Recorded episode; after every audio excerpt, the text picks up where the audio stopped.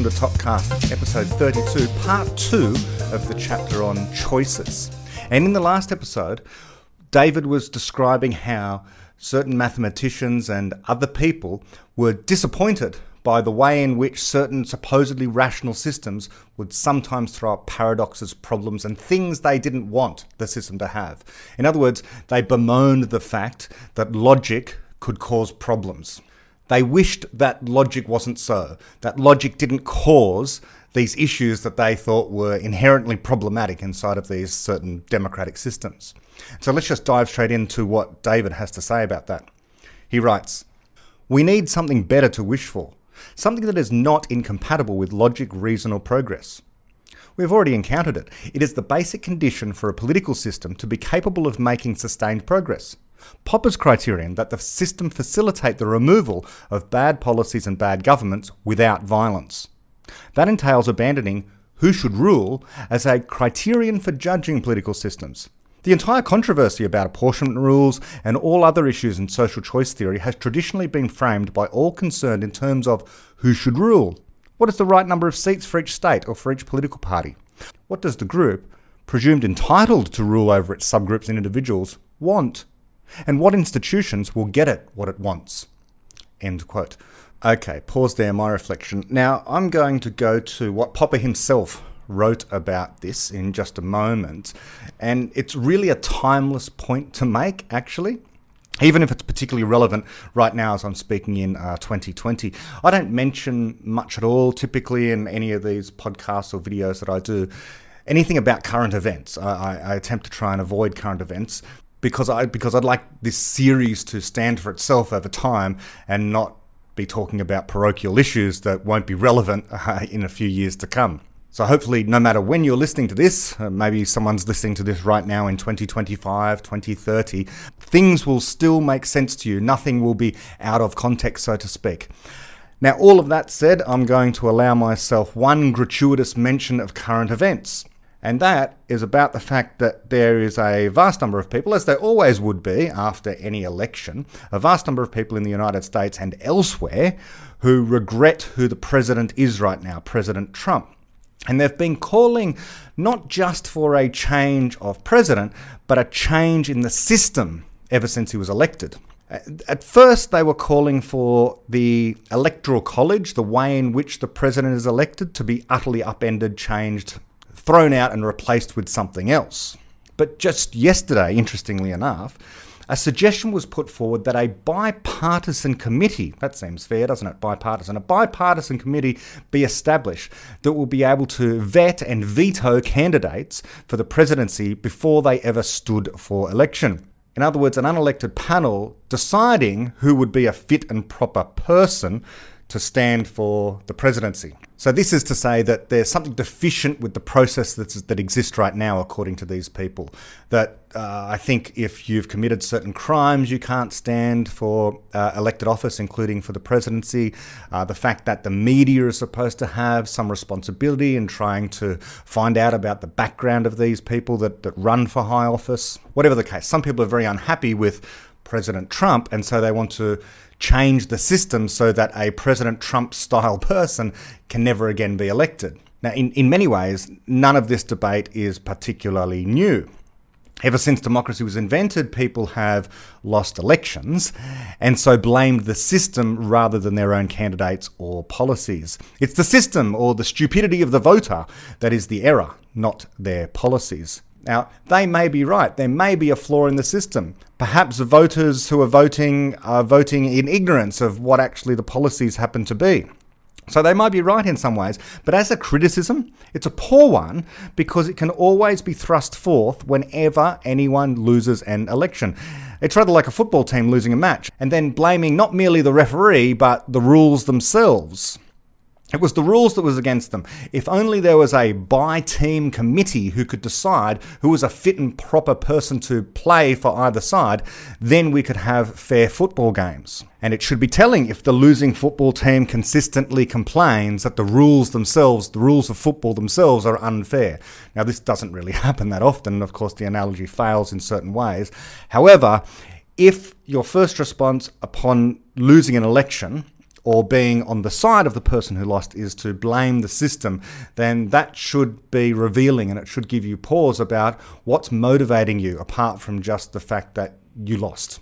Now, I'll, put it up on the screen, but on, on Twitter, David Deutsch commented um, in 2018 that hyperbole is basically a sign of our times. He wrote in response to someone who said we live in an age of darkness, and a lot of people are talking about this that, that Trump, how in some way, is ushering in a new age of darkness.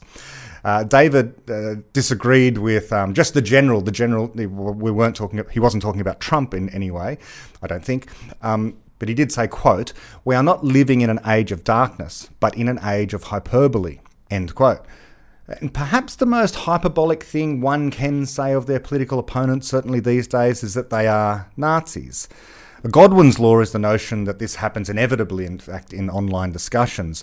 Of course, Godwin's law is no law, actually. It's just a funny reproach uh, of how to behave online. But the Trump is Hitler trope, it's no joke to some people, it seems. Some really do need to understand the history of Hitler and how he is categorically different in many ways to Donald Trump some really do need to understand that there is no actual parallel here between Trump and Hitler. It's it's a ridiculous criticism to make, but it's being made more and more fervently for some strange reason. Initially, Hitler had checks on his power under German law, but he violated them over and again with violence. Uh, for example, in the Night of the Long Knives. And soon after that, in 1934, Germany's President Hindenburg died, and Hitler simply declared himself head of both the state and the government, and thus an absolute tyrant in Germany. Trump does not as Hitler did at the time, have a private army. He has not assassinated his political rivals and he has not dissolved or absorbed the powers of either the Congress, the Senate, or the Supreme Court. This hyperbole nonetheless continues. Each side caricatures the other to some extent by exaggerating. Now, President Trump himself, of course, is a figure that does not always help to clarify things. Speaking of hyperbole, he speaks in the most hyperbolic terms that we generally ever hear a politician using. It's almost a trademark of his. Everything is the biggest or the best or the greatest. Now, now, of course, in some cases, in the case of the US in particular, it's quite right to talk about them being the biggest and the best and the greatest. But when President Trump claims elections that have not yet been held might be rigged, it has an air of hyperbole to it. It tends to undermine institutions and is just as bad a sin as claiming we need to change the whole system when our candidate loses. Trump hasn't even lost yet, but he's setting things up so that if he loses, he can say, well, the system was the thing that was flawed. So again, systems might be flawed, but the solution is not to suggest that the entire system is altogether bad, but rather it's to identify the precise error that you think is there in the system and to propose a policy to correct it. That's how improvements work. In the case of democracy, how can it be improved? How can we come to identify errors in a democratic system and correct them? Well, let's take a deeper dive into that very question through what Popper had to say on the matter. So I'll read part of his article. His article can be found here in The Economist, and you should read the whole thing yourself. It was first published in 1988, and then it was published again just before the last presidential election in the United States in 2016. Now, as The Economist says here, and I'll just uh, read what the introduction to the article says quote, the first book in English by Professor Sir Karl Popper was accepted for publication in London while Hitler's bombs were falling and was published in 1945 under the title The Open Society and Its Enemies. The book was well received, but in this article, Sir Karl questions whether his central theory of democracy, which he does not characterize as the rule of the people, has been understood. End quote. So what Popper's going to do here is to is to reimagine, re-explain what democracy actually means. Now it doesn't matter that prior to Popper, people thought that democracy was about solving the who should rule question and about the rule of the many and all this kind of stuff. That doesn't matter. In the same way that when people tried to understand what science was and thought that it was about empiricism, it was about observing and deriving from those observations the laws of nature, despite the fact that that's what people thought science was and what some people still think science is today, or that what science amounts to is repeatedly observing things and extracting from those the laws of nature by extrapolation. It doesn't matter that that's what people think distinguishes science from non science. If some people think the difference between science and non science is that in science you use a method of induction and you repeatedly observe things, find trends, and then extrapolate natural laws from those observations, it doesn't matter that they think that that's what distinguishes science from everything else. They're wrong. science is distinguished from other things by the criterion of demarcation that Popper figured out, which is falsification, testability, being able to experimentally test your hypotheses.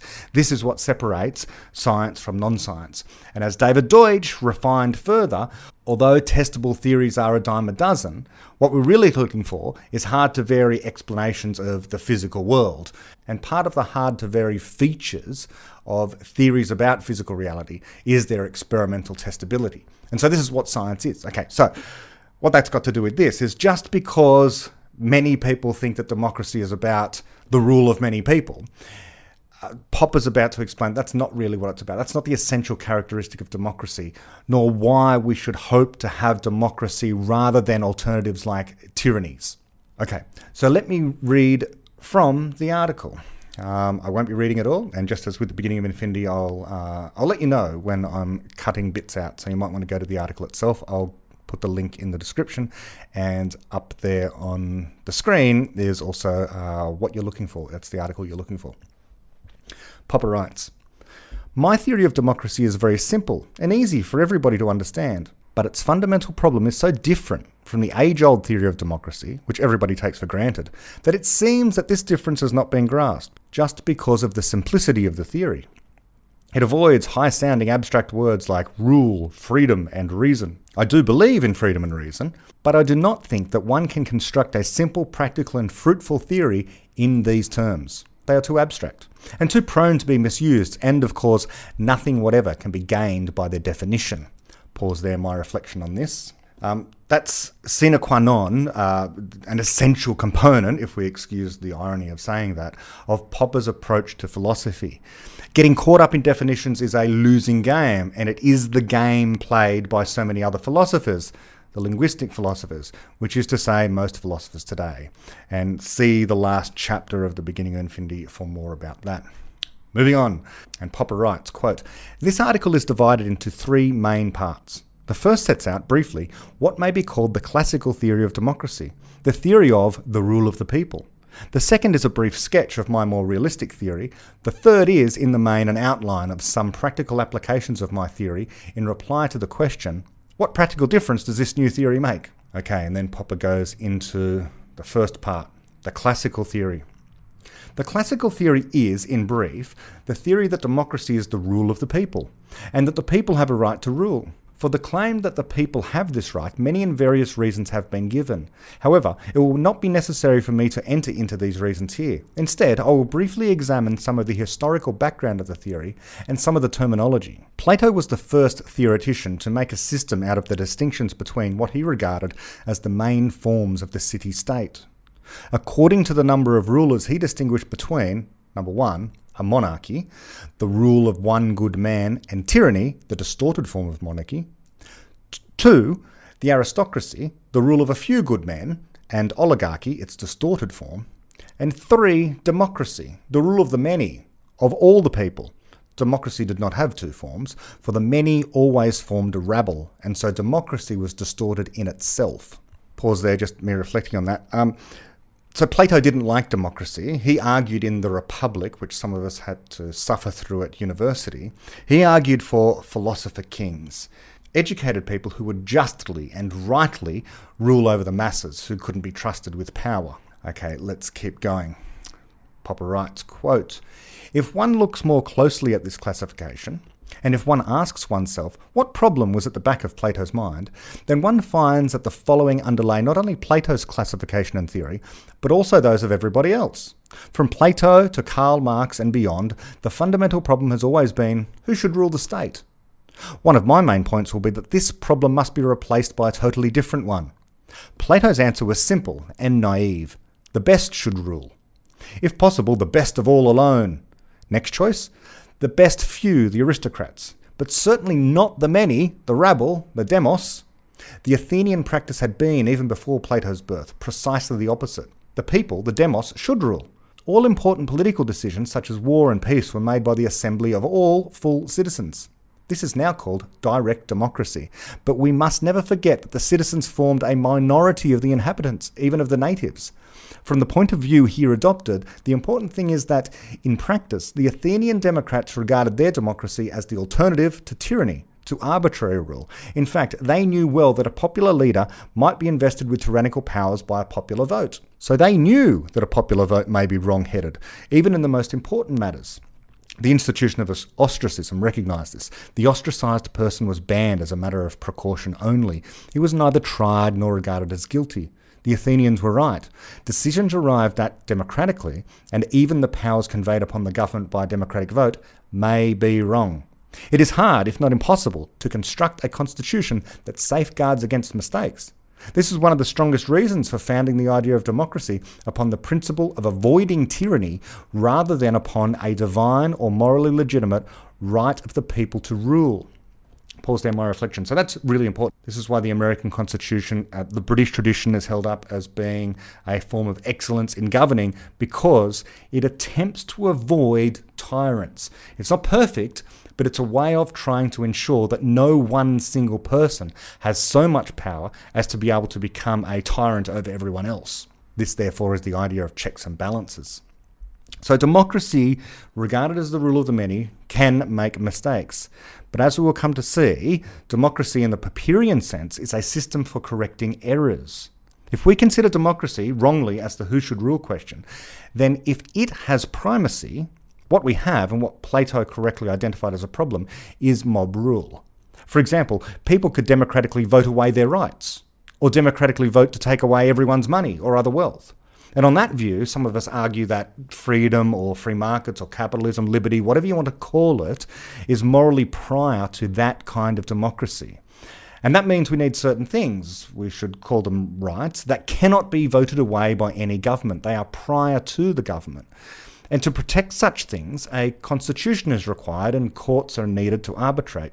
The rule of the many may be the best system, except for all those others that have been tried from time to time, but it cannot be an absolute ruler. For then, it would be a kind of tyranny with no protections for minorities.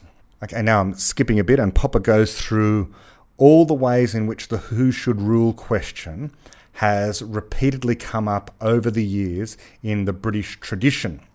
Uh, and he writes, uh, after me skipping a couple of paragraphs, quote, Karl Marx, who was not a British politician, was still dominated by the old Platonic problem, which he saw as who should rule the good or the bad, the workers or the capitalists. And even those who rejected the state altogether, in the name of freedom, could not free themselves from the fetters of a misconceived old problem, for they called themselves anarchists, that is, opponents of all forms of rule. One can sympathise with their unsuccessful attempt to get away from the old problem who should rule? On to part two, which Popper calls a more realistic theory. Quote, in The Open Society and Its Enemies, I suggested that an entirely new problem should be recognised as the fundamental problem of a rational political theory. The new problem, as distinct from the old who should rule, can be formulated as follows. How is the state to be constituted so that bad rulers can be got rid of without bloodshed, without violence? Okay, just pause there and repeating that. The new problem, with respect to democracy, as distinct from the old who should rule question, can be formulated as follows How is the state to be constituted so that bad rulers can be got rid of without bloodshed, without violence? This, in contrast to the old question, is a thoroughly practical, almost technical problem. And the modern so called democracies are all good examples of practical solutions to this problem, even though they were not consciously designed with this problem in mind. For they all adopt what is the simplest solution to the new problem that is, the principle that the government can be dismissed by a majority vote. In theory, however, these modern democracies are still based on the old problem, and on the completely impractical ideology that it is the people, the whole adult population, who are, or should by rights be, the real and ultimate and only legitimate rulers. But of course, nowhere do the people actually rule. It is the governments that rule, and unfortunately also bureaucrats, our civil servants, or our uncivil masters, as Winston Churchill called them, whom it is difficult, if not impossible, to make accountable for their actions. Pause there, my reflection. Yes, controversially, I think sometimes I make noises like this myself that the bureaucrats, and again, I'm allowing myself in this episode to be a little bit parochial, a little bit contemporary, and remind people that in 2020 we had a coronavirus where bureaucrats became far more powerful, seemingly, than they had been, certainly in my lifetime anyway. Um, the chief health officers and their deputies were the people who were getting up in front of the demos each and every day and and informing us of new restrictions almost by fiat and the politicians were uh, at least in the place that I occupy in New South Wales and uh, in Victoria in Australia, um, there seemed to be very little resistance, and this this concerned me. It concerned me because, as Popper says there, it is difficult, if not impossible, to make them accountable for their actions. They aren't accountable. So if they make a mistake, well, apparently it goes to the politician who is responsible. The politician can always turn around and say, Well, I was just following the expert advice of the chief bureaucrat, of the chief scientist, of the chief health officer. So it's not my fault. What would you want me to do? Not take the advice of the expert? But the expert can always say, well, I was just giving the best advice I had at the time. It's ultimately the politician's decision as to whether or not they enact this policy or not. So here we have a violation of what I would regard as a violation of Popper's criterion. No one's accountable. And this is a problem. Okay, rather than me going on a tirade, let me continue to read uh, Popper's article. Quote What are the consequences of this simple and practical theory of government? My way of putting the problem and my simple solution do not, of course, clash with the practice of Western democracies, such as the unwritten Constitution of Britain, and the many written constitutions which took the British Parliament more or less as their model. It is this practice, and not their theory, which my theory, my problem, and its solution tries to describe. And for this reason, I think that I may call it a theory of democracy, even though it is emphatically not a theory of the rule of the people, but rather the rule of law that postulates the bloodless dismissal of the government by a majority vote. My theory easily avoids the paradoxes and difficulties of the Hold theory. For instance, such problems as what has to be done if ever the people vote to establish a dictatorship? Of course, this is not likely to happen if the vote is free, but it has happened. And what if it does happen? Most constitutions, in fact, require far more than a majority vote to amend or change constitutional provisions, and thus would demand perhaps a two thirds or even a three quarters qualified majority for a vote against democracy. But this demand shows that they provide for such a change, and at the same time, they do not conform to the principle that the unqualified majority will is the ultimate source of power, that the people, through a majority vote, are entitled to rule. All these theoretical difficulties are avoided if one abandons the question who should rule and replaces it by the new and practical problem how can we best avoid situations in which a bad ruler causes too much harm? When we say that the best solution known to us is a constitution that allows a majority vote to dismiss the government, then we do not say that the majority vote will always be right. We do not even say that it will usually be right. We say only that this very imperfect procedure is the best so far invented. Winston Churchill once said jokingly that democracy is the worst form of government, with the exception of all other known forms of government. And this is the point.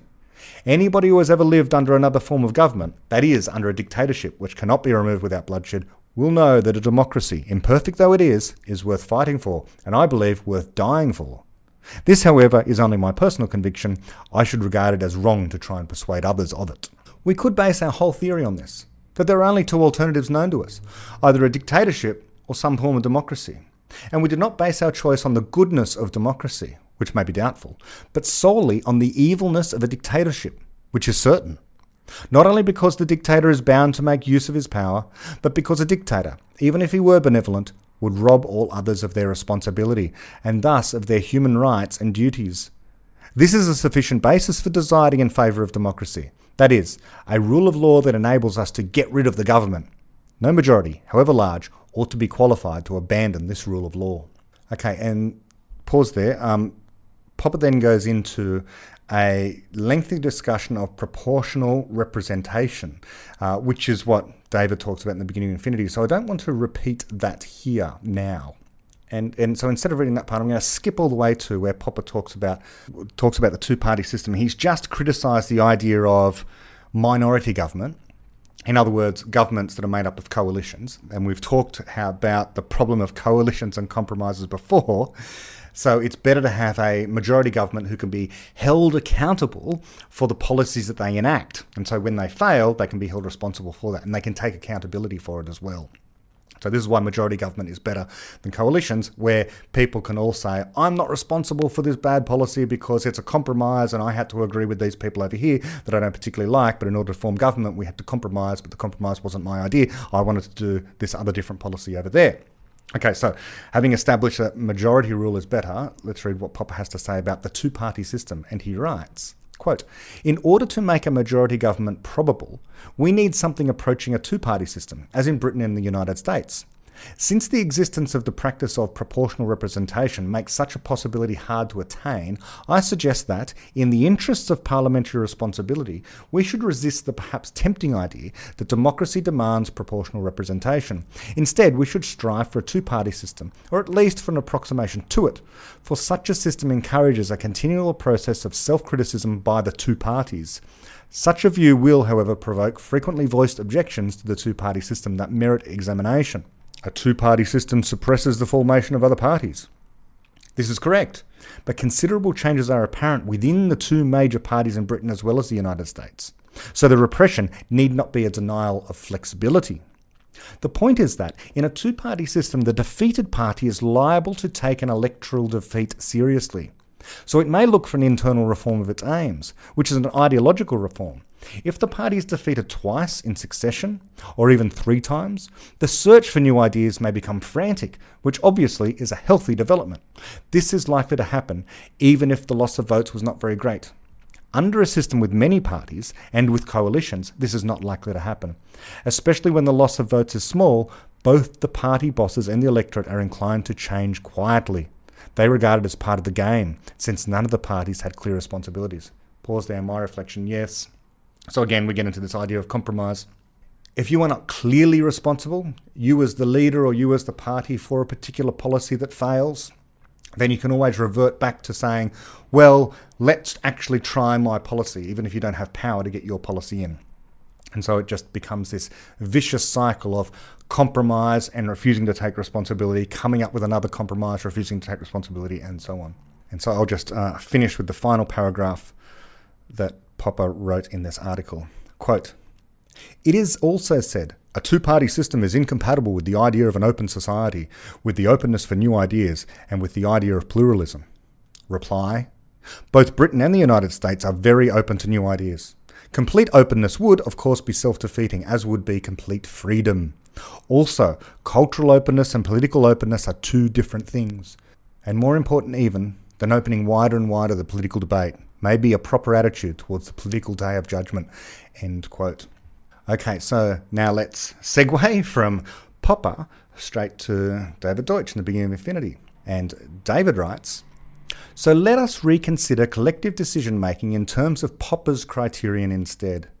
Instead of wondering earnestly which of the self evident yet mutually inconsistent criteria of fairness, representativeness, and so on are the most self evident, so that they can be entrenched, we judge such criteria, along with all other actual or proposed political institutions, according to how well they promote the removal of bad rules and bad policies. To do this, they must embody traditions of peaceful, critical discussion, of rulers, policies, and the political institutions themselves. In this view, any interpretation of the democratic process as merely a way of consulting the people to find out who should rule or what policies to implement misses the point of what is happening. An election does not play the same role in a rational society as consulting an oracle or a priest, or obeying orders from the king did in earlier societies. The essence of democratic decision making is not the choice made by the system at elections, but the ideas created between elections. And elections are merely one of the many institutions whose function is to allow such ideas to be created, tested, modified, and rejected. The voters are not a fount of wisdom from which the right policies can be empirically derived. They are attempting, fallibly, to explain the world and thereby improve it.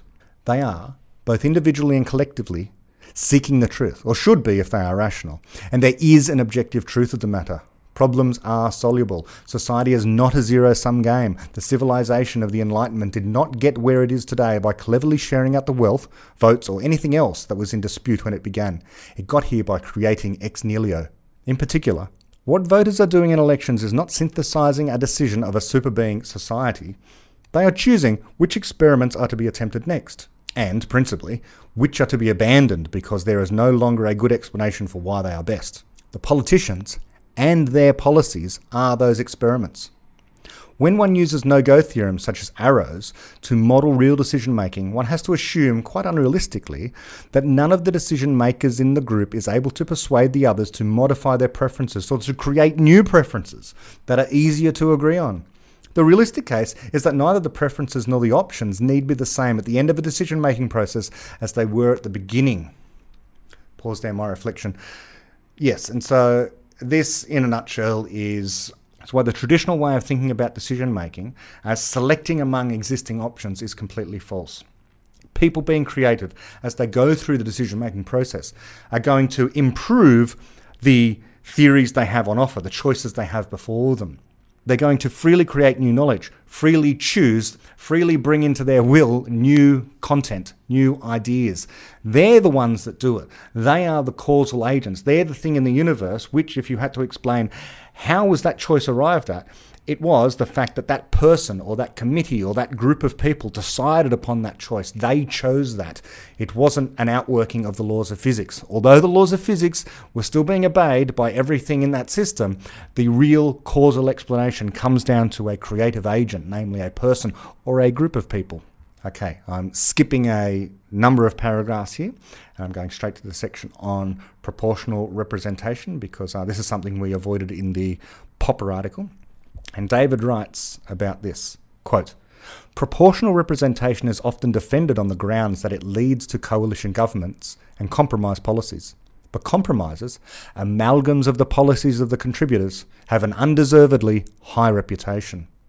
Though they are certainly better than immediate violence, they are generally, as I have explained, bad policies. If a policy is no one's idea of what will work, then why should it work? But that is not the worst of it. The key defect of compromise policies is that when one of them is implemented and fails, no one learns anything because no one ever agreed with it. Thus, compromise policies shield the underlying explanations which do at least seem good to some faction from being criticised and abandoned. The system used to elect members of the legislatures of most countries in the British political tradition is that each district or constituency in the country is entitled to one seat in the legislature, and that seat goes to the candidate with the largest number of votes in that district. This is called the plurality voting system. Plurality meaning largest number of votes. Often called the first past the post system, because there is no prize for any runner up and no second round of voting, both of which feature in other electoral systems for the sake of increasing the proportionality of outcomes. Plurality voting typically overrepresents the two largest parties compared with the por- proportion of votes they receive. Moreover, it is not guaranteed to avoid the population paradox, and is even capable of bringing one party to power when another has received far more votes in total. Pause there, my reflection. Precisely what happened with the 2016 election, and people were so upset with the Electoral College because although the loser, Hillary Clinton, got the largest number of votes overall, the system, the the electoral college system actually enabled Donald Trump to take power. Back to the book. These features are often cited as arguments against plurality voting and in favour of a more proportional system, either literal proportional representation or other schemes, such as transferable vote systems and runoff systems, which have the effect of making the representation of voters in the legislature more proportional. However, under Popper's criterion, that is all insignificant in comparison with the greater effectiveness of plurality voting at removing bad governments and policies. Let me trace the mechanism of that advantage more explicitly. Following a plurality voting election, the usual outcome is that the party with the largest total number of votes has an overall majority in the legislature, and therefore takes sole charge. Or the losing parties are removed entirely from power. This is rare under proportional representation because some of the parties in the old coalition are usually needed in the new one. Consequently, the logic of plurality is that politicians and political parties have little chance of gaining any share in power unless they can persuade a substantial proportion of the population to vote for them. That gives all parties the incentive to find better explanations, or at least to convince more people of their existing ones, for if they fail, they will be relegated to powerlessness at the next election. Pause my reflection. So that's what it's all about. If we have coalitions, if we have 10 parties that have to come together and share power in order to form government, then at the next election, not all of them will be voted out, only some. And we could expect that some of them will retain power and therefore do not need to change their policies. So even though a vast number of people might want to remove those politicians from power, and in fact, a majority might want to remove them from power, they won't be removed from power. They'll remain there. The, if the party with the greatest number of votes still only has 10% of the votes because there are 20 plus parties and all the other parties have 5% or less of the vote, this is a real problem. It means that even if 90% of people haven't voted for the party that gets the most number of votes, namely 10% of the votes, we can't get rid of that party from power because it will just continue to have this minority of people who continue to vote for it. This is why the two party system is better. This is why coalitions are bad, why compromises are bad, why the ability to remove bad policies, bad politicians, politicians you don't want, is the criterion of a democratic system. If you can't get rid of that bad government or that those bad people in power because they've only got 10% of the vote, this is a violation of Popper's criterion. It needs to be easy to remove these people if the majority disagree with them. But these these systems that are not a plurality voting system, that are proportional voting systems, are a violation. It's not to say the plurality system is perfect or even good, as Popper would say. It's just that it's better than any of the other systems that are out there. All the other systems that are out there, there are knockdown criticisms of them. And that's why we should defend two party systems, first past the post voting. Okay, skipping a little bit, and David writes Under a proportional system, small changes in public opinion seldom account for anything, and power can easily shift in the opposite direction to public opinion. What counts most is the changes in the opinion of the leader of the third largest party. This shields not only that leader, but most of the incumbent politicians and policies from being removed from power through voting. They are more often removed by losing support within their own party or by shifting alliances between parties. So, in that respect, the system badly fails Popper's criterion. Under plurality voting, it is the other way around. The all or nothing nature of the constituency elections and the consequent low representation of small parties makes the overall outcome sensitive to small changes in opinion.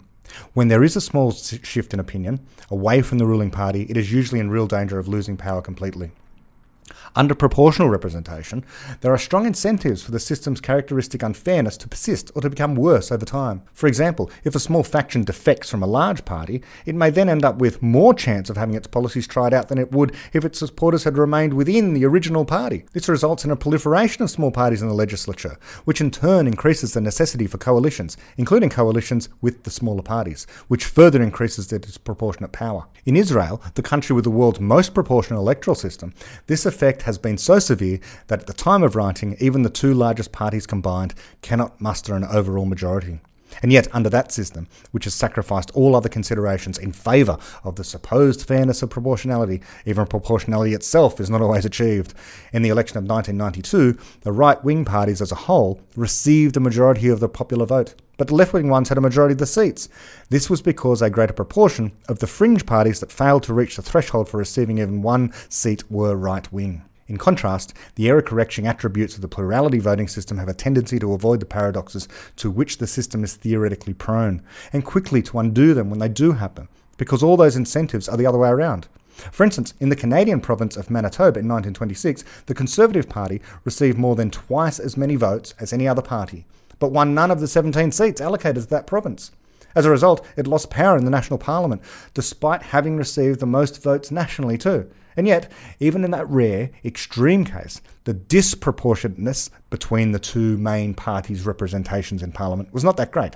The average Liberal voter received 1.31 times as many members of Parliament as the average Conservative one. And what happened next? In the following election, the Conservative Party again had the largest number of votes nationally, but this time that gave it an overall majority in Parliament. Its vote had increased by 3% of the electorate, but its representation increased by 17% of the total number of seats, bringing the party's share of seats back into rough proportionality and satisfying Popper's criterion with flying colours. Okay, skipping more um, about voting systems and just getting into some political philosophy here. And David writes In science, we do not consider it surprising that a community of scientists with different initial hopes and expectations, continually in dispute about their rival theories, gradually come into near unanimous agreement over a steady stream of issues, yet still continue to disagree all the time. It is not surprising because in their case, there are observable facts that they can use to test their theories. They converge with each other on any given issue because they are all converging on the objective truth. In politics, it is customary to be cynical about that sort of convergence being possible. But that is a pessimistic view. Throughout the West, a great deal of philosophical knowledge that is nowadays taken for granted by almost everyone say that slavery is an abomination, or that women should be free to go out to work, or that autopsies should be legal, or that promotion in the armed forces should not depend on skin colour, was highly controversial only a matter of decades ago. And originally, the opposite positions were taken for granted. A successful truth seeking system works its way towards broad consensus or near unanimity, the one state of public opinion that is not subject to decision theoretic paradoxes and where the will of the people makes sense. So, convergence in the broad consensus over time is made possible by the fact that all concerned are gradually eliminating errors in their positions and converging on objective truths. Facilitating that process by meeting Popper's criterion as well as possible is more important than which of two contending factors with near equal support gets its way at a particular election. Pause down my reflection. This is one of the most contentious parts of what might be called realist philosophy in the broadest sense. Many people are realists when it comes to science, but not necessarily realists when it comes to morality. That there is a best thing to want, there is an objective good out there. Religious people are often moral realists in that sense. They believe there's an objective difference between good and bad, and there is an objective good that we should strive for. But when we get to politics, even some people who would endorse that notion don't necessarily think that in politics, that there's an objective good that we could be searching for. But this is an argument that, in fact, there is because people tend to converge on certain political opinions that hitherto might have been regarded as completely irreconcilable. We're going to see in the next chapter, which is on uh, beauty and aesthetics, that there's an objectivity to aesthetics as well. Um, and so a, a realist is someone who thinks there's an objectivity to just about everything. Okay, so I'm skipping a little bit and getting just to the last. Um, paragraph. And David writes Apportionment systems, electoral systems, and other institutions of human cooperation were, for the most part, designed or evolved to cope with day to day controversy, to cobble together ways of proceeding without violence, despite intense disagreement about what would be best. And the best of them succeeded as well as they do because they have, often unintentionally, implemented solutions with enormous reach. Consequently, coping with controversy in the present has become merely a means to an end. The purpose of deferring to the majority in democratic systems should be to approach unanimity in the future by giving all concerned the incentive to abandon bad ideas and to conjecture better ones. Creatively changing the options is what allows people in real life to cooperate in ways that no go theorems seem to say are impossible. And it is what allows individual minds to choose at all. The growth of the body of knowledge, about which there is unanimous agreement, does not entail a dying down of controversy. On the contrary, human beings will never disagree any less than they do now. And that is a very good thing. If those institutions do, if those institutions do, as they seem to, fulfill the hope that it is possible for changes to be for the better, on balance, then human life can improve without limit as we advance from misconception to ever better misconception. And that's the end of the chapter. A great way to end as well. And David's talked about this before. Rather than saying moving from um, from explanation to ever better explanation, or from theory to ever better theory, or from policy to ever better better policy. He said there what he said in other places. It would be better if we all just recognise that everything that we think is our best idea right now is nonetheless a misconception.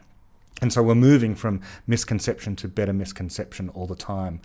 And this idea too that even though disagreements can be intense at any given parochial moment in time, we can expect that even if a Democratic vote is very, very close, and we might think that 49% of people, or you know, 49.9% of people, or whatever number you'd like to have, less than 50% of people are the losers, and therefore failed to convince the rest of society um, of their ideas and failed to be convinced themselves. And so it seems like we have this irreconcilable difference.